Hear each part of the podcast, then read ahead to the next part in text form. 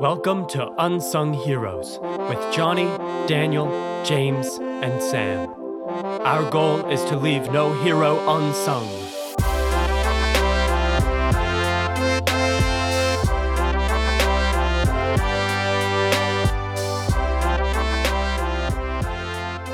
Welcome to the Unsung Heroes podcast. I'm Johnny, and I'm joined by a few of my friends. We have James. Hello.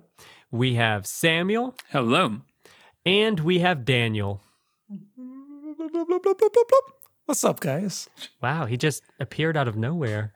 Yeah. I don't know why. I can disappear out of nowhere, too. Watch. Oh, my gosh. Where'd he go? Wow. Where is he? My first thought was, like, you is like a fish with, like, he's like coming to the surface or something? Yeah.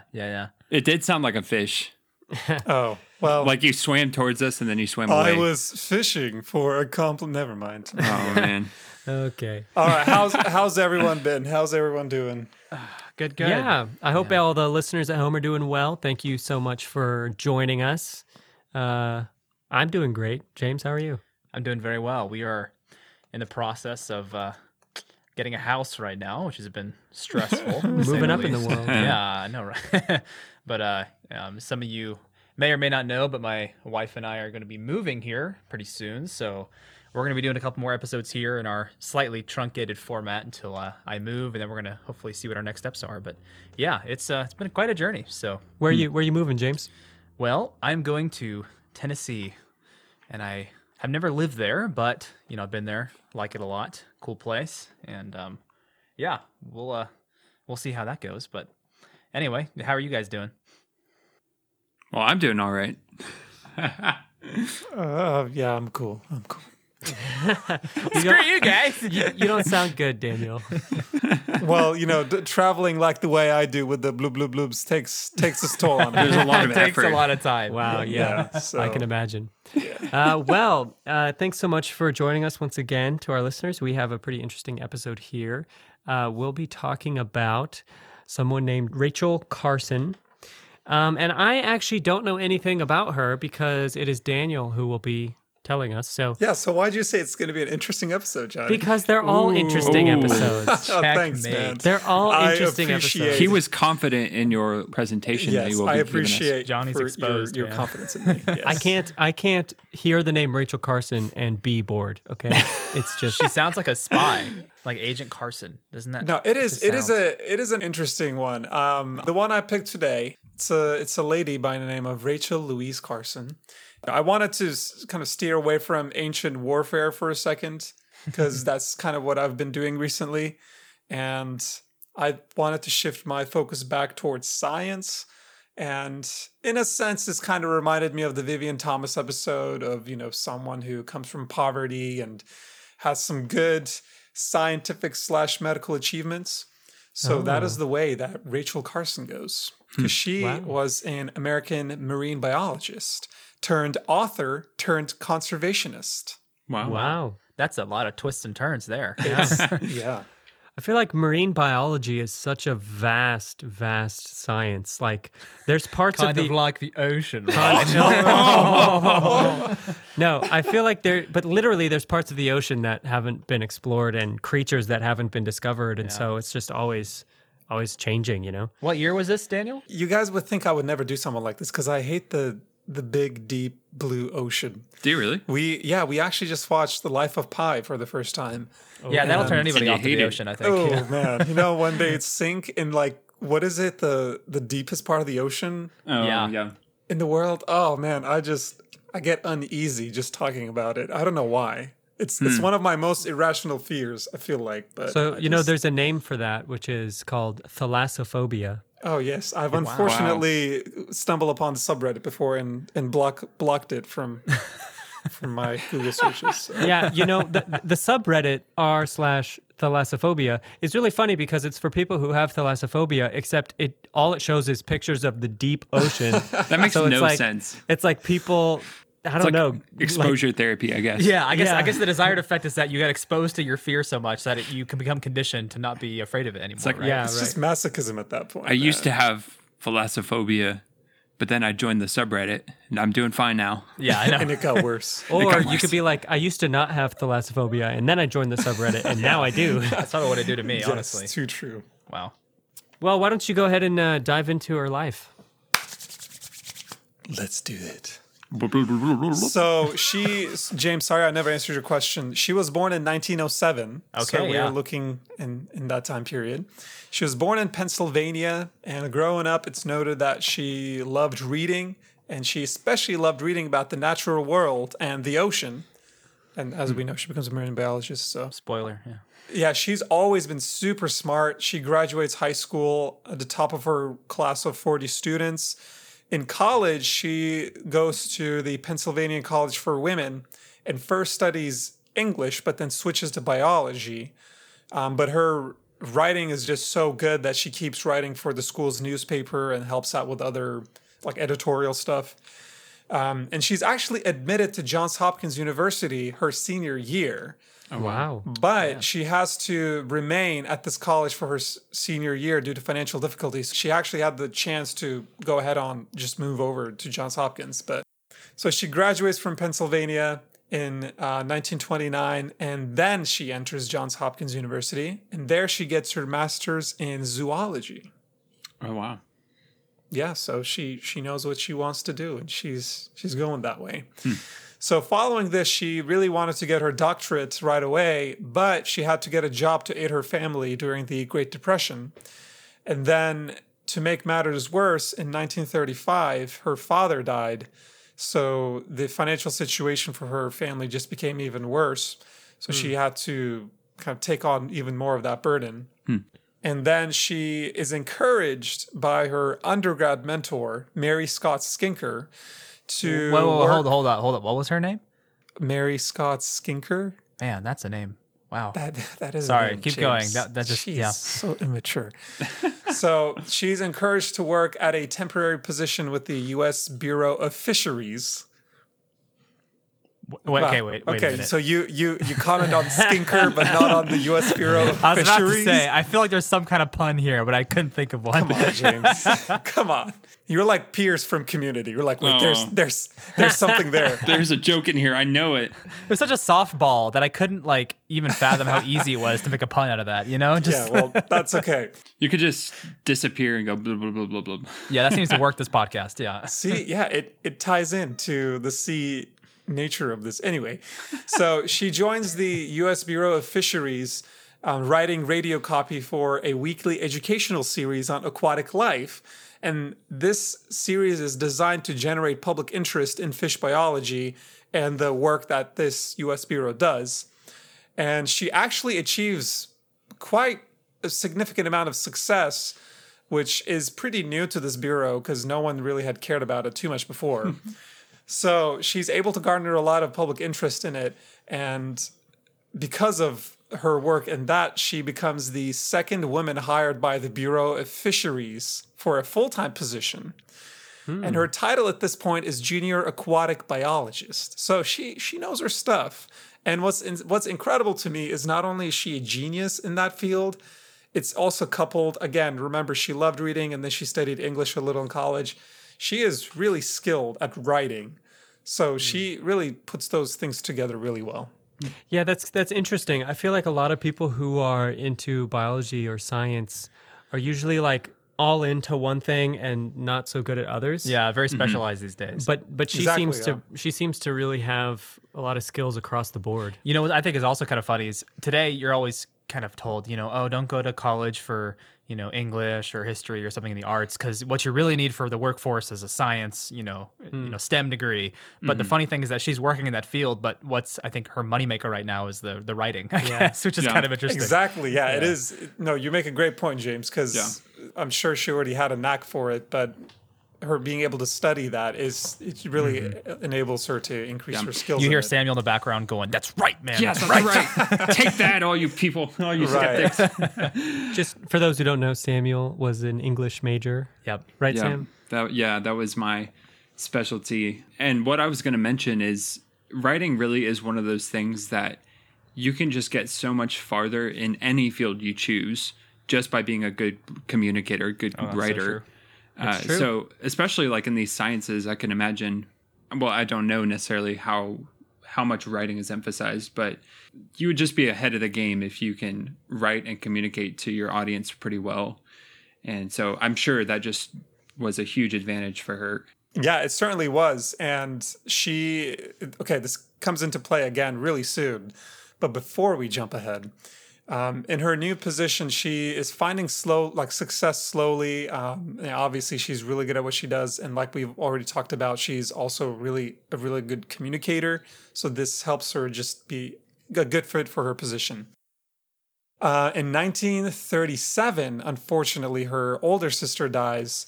And this causes her to become the sole breadwinner for her mother and her two nieces. So this kind of sets her back, unfortunately, but she still is able to find time to keep researching and to keep writing. And she, even in this time, is able to turn a collection of her essays on the topics of marine biology into a book because publishers like them a lot. But unfortunately, it sells pretty poorly, so it doesn't really go anywhere. She attempts to leave the Bureau, which by that point has become the United States Fish and Wildlife Service, which I think the Bureau of Fisheries is a better name, but... You know, agreed, yeah. I prefer the Bureau of Fishies. Well, good one. Yeah, all right. Calling from the English major here, that's fine. So he's sophisticated. He's like, trust me, I'm a good communicator. So she attempts to leave in 1945, but there were very few jobs for naturalists available, because majority of the money at this time for science was being sent to technical fields because of the Manhattan Project. So a lot of the money for science was not being, given to the natural areas that she was working in. And then in the mid-1940s, right around this time as well, is when she first encounters the subject of DDT, which is a revolutionary new pesticide.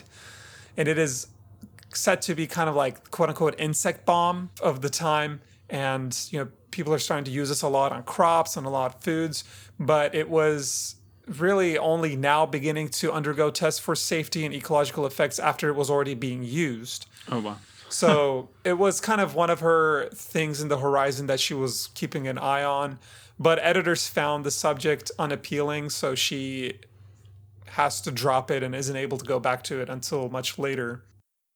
And then things do look up for her, guys. In 1950, she writes The Sea Around Us, which is, it's kind of like a poetic book, but also kind of like a science book. And it's about the history and makeup of the seas. Wow. Oh, and wow.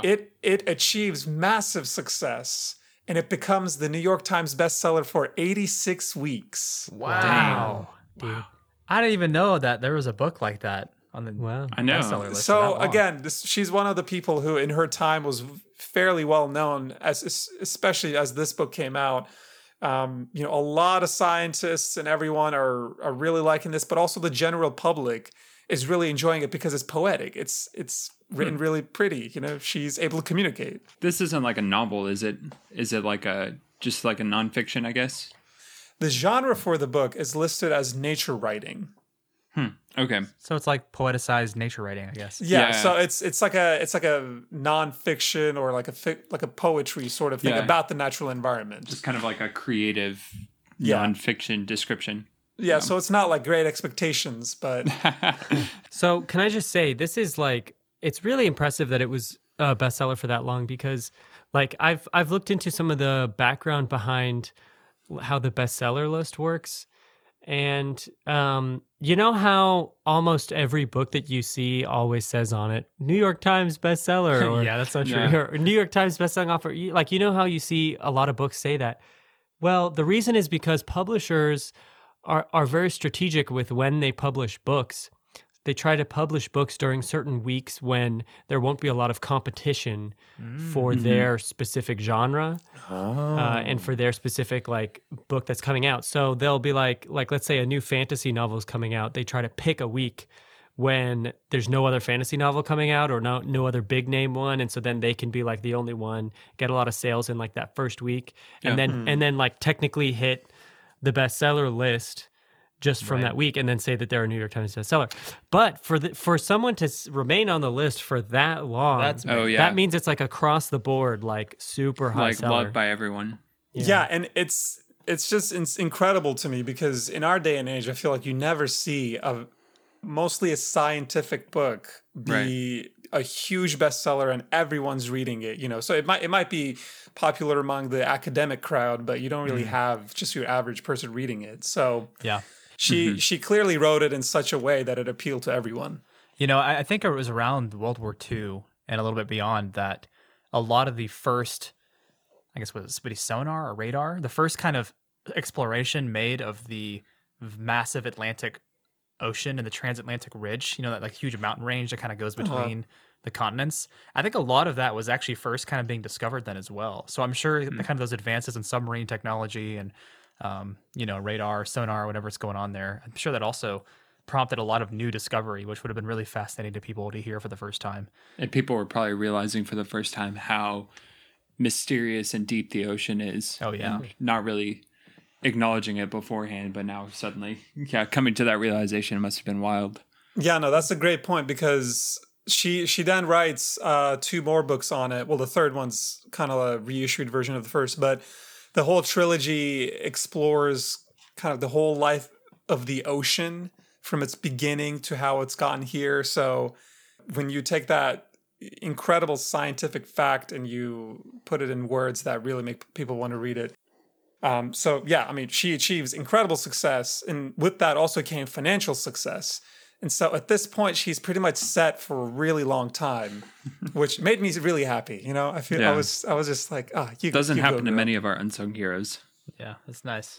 Yeah, so because of this, because she has the financial stability now, she's able to go back and tackle DDT, that pesticide we talked about before. Ooh. So this is kind of when she makes the switched to become a conservationist, and in the late 1950s she turns her attention fully to this, and especially to the problems that were caused by some synthetic pesticides.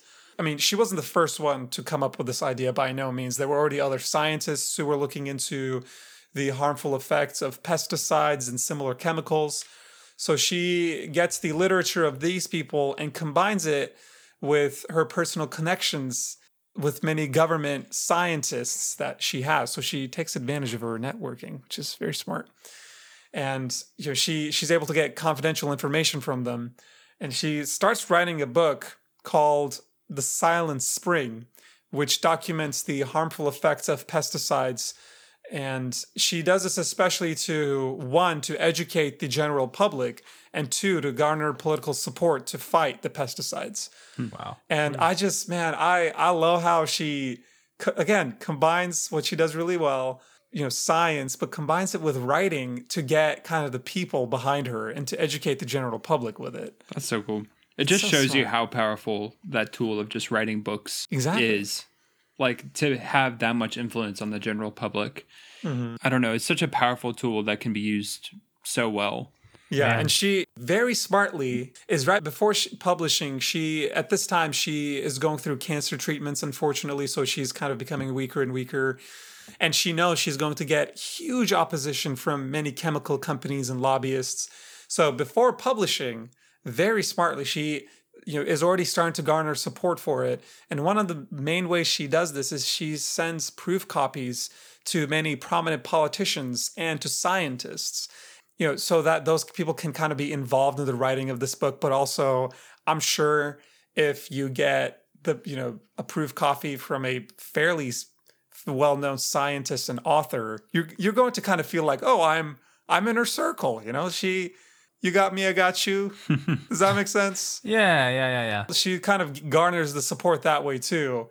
And just as she expected, right before it's coming out, a lot of chemical companies opposed the publication and were trying to get it shut down, because obviously what she's going to release to the public is going to make their work much harder. Yeah. But she's able to get her book through, and her book becomes a huge success. And again, kind of like going back to The Sea Around Us and getting people's attention to the ocean. With this, she's able to bring on environmental concerns to an unprecedented share of the American people. So all of a sudden, a lot more people in the U.S. are aware of what's going on with pesticides and chemicals and, food growth and all that. Wow. And she's able to get that support with her book, and it leads to a nationwide ban on DDT and many other pesticides. Wow. Ooh. So she does it, guys. And that's right. It's kind of she's also listed as one of the kind of inspirations to lay the foundations of the environmental movement in the U.S. Yeah. that eventually started the U.S. Environmental Protection Agency. Wow. So, I'm just impressed that, you know, she's able to fight off the big chemical companies because they... their whole livelihoods are probably based on that, right? Yeah. They're like, yeah. We got to shut this down. You know, exactly. That's crazy. Yeah. So proud of her for sticking up. Samuel, how does it feel to have your entire major vindicated so strongly in this podcast? That's my question. That's probably been the biggest defense of an English program I've heard in a long time. Seriously, man. Yeah. They learn to write, people. Sam. That's powerful stuff. It really is, though. It's one of those things that, like, the humanities, especially English and other communication degrees, just being able to use tools to share information with the public in a way that they otherwise wouldn't understand. It's just, I don't know, so needed nowadays, I think. Next time you go outside and smell the fresh air, just say, "Thank you, English department." Yeah. We've gotten some weird things we're saying thank you to. That's all I got to say. Thank you, English. If people took our advice on this podcast, there'd be a lot of like people giving weird stares. Just say thank you, the written word. Thank you, O texts. O texts. O texts. I sing an ode to thee. By the end of this podcast, everybody will just go around thanking everything. Yeah. Everybody for everything. Hey, if everybody did that, I think this would be a better world. Hey, you know, I think so too. The goal of this podcast has gone beyond leaving no hero unsung, but to thank. Spread thankfulness. Leave literally nothing unsung. Yeah. We should change our slogan to thankfulness. Yeah. Yeah. Thankfulness. And what was the other one we did in the other episode? Thank you. What was it? We did the one about air conditioning. We did about Ignaz Semmelweis washing your hands. We did Norman Barlog was no pain, no grain. Yeah. Wow. I like that one. We had some good t-shirt ideas that never came to fruition, but that's... You never know. So this one is thank you, English majors? Yeah. Yes, thank you, English. So she's posthumously awarded later on the Presidential Medal of Freedom by President Jimmy Carter. So you can't really say that no one knows about her. She's fairly well known in that, but you know, the general public doesn't necessarily know her name. For sure. So we want to make sure that people give credit where credit is due and know one of the starters of the environmental movement. Yeah. Wow. Yeah. Mm-hmm. So she continues slightly. She doesn't have too many years left, unfortunately, after the book is released, but she kind of continues to defend herself and the science behind it. But like I mentioned, she was going through cancer treatments because she had breast cancer during this time. Mm-hmm. And the doctors find out that she has severe anemia, which is a decrease of red blood cells, which comes due to radiation treatments. And the cancer eventually reaches her liver. Mm-hmm. And then she dies of a heart attack on April 14th, 1964. Oh. So just about a couple years after her book Silent Spring is out, which is... Wow. The book she's most well known for, even more than The Sea Around Us. So I can only imagine how much more impact she would have, because you know, every book she releases, she just keeps peaking more and more. So kind of a sad end there, but very much to be thankful for this woman and the things that she's done. Cool. Yeah, definitely. It sounds like she was very, very influential for sure. Well, thanks, Daniel. Thanks for sharing with us. Absolutely, man. Super cool. And it was interesting, just like I said it would be. I feel like my major has been represented well. Yeah. Yes. Yeah. Thank you, English. I'm very grateful. You're welcome, Samuel. Thank you. All right, so we're going to get to work on a song here. James has a mandolin, if you can hear it in the background there. What if we just play the Rite of Spring, but call it like the Rite of .. Silent Spring? Lord have mercy. That's a hard song to play, man. That'd be impossible. Ooh. All right. Well, I will. I wrote down some lyrics here, kind of on the spot, so they might not be foolproof in terms of how they stand up to the actual playing of the song, but we'll see how it goes. They have to be as good as the sea around us. Oh, no. Ooh. So according to your perspective, not great or great? So you have to win a New York Times bestseller. This has to be on the charts for 187 weeks. It has to defy its genre. Well, I feel like if I release it when no one else is releasing anything, I mean, that's true. Hey, there you go. Yes. It's all a publishing ploy. Hey, I just want this to hit over 100 of podcasts of the month in history in Switzerland. That'd be our new record. I think you're setting your expectations a little high. Well, we peaked at what, 107. Yeah. So we're number there, 107 guys. In Switzerland. Hey, all you Swiss out there, we know you ain't neutral about this podcast.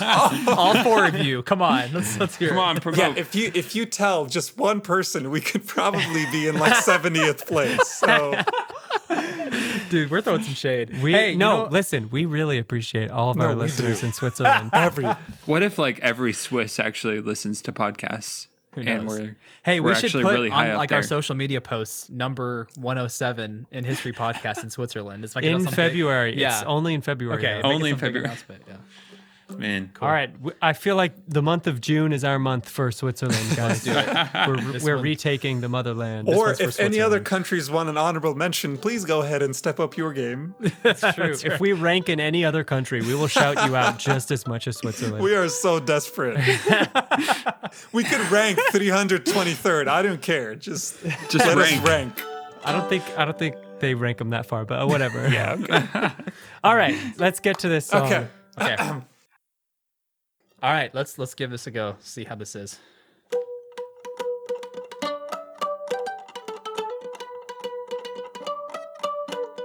Top of the class with smarts to spare. Learn the world's beauty beyond compare. Tell the whole world about the great blue sea. Making strides in fish biology. Tragedy came, she lifted alone. For her family, she tried to go home. Her words inspired the whole world to see. Breathtaking ocean and vast open seas.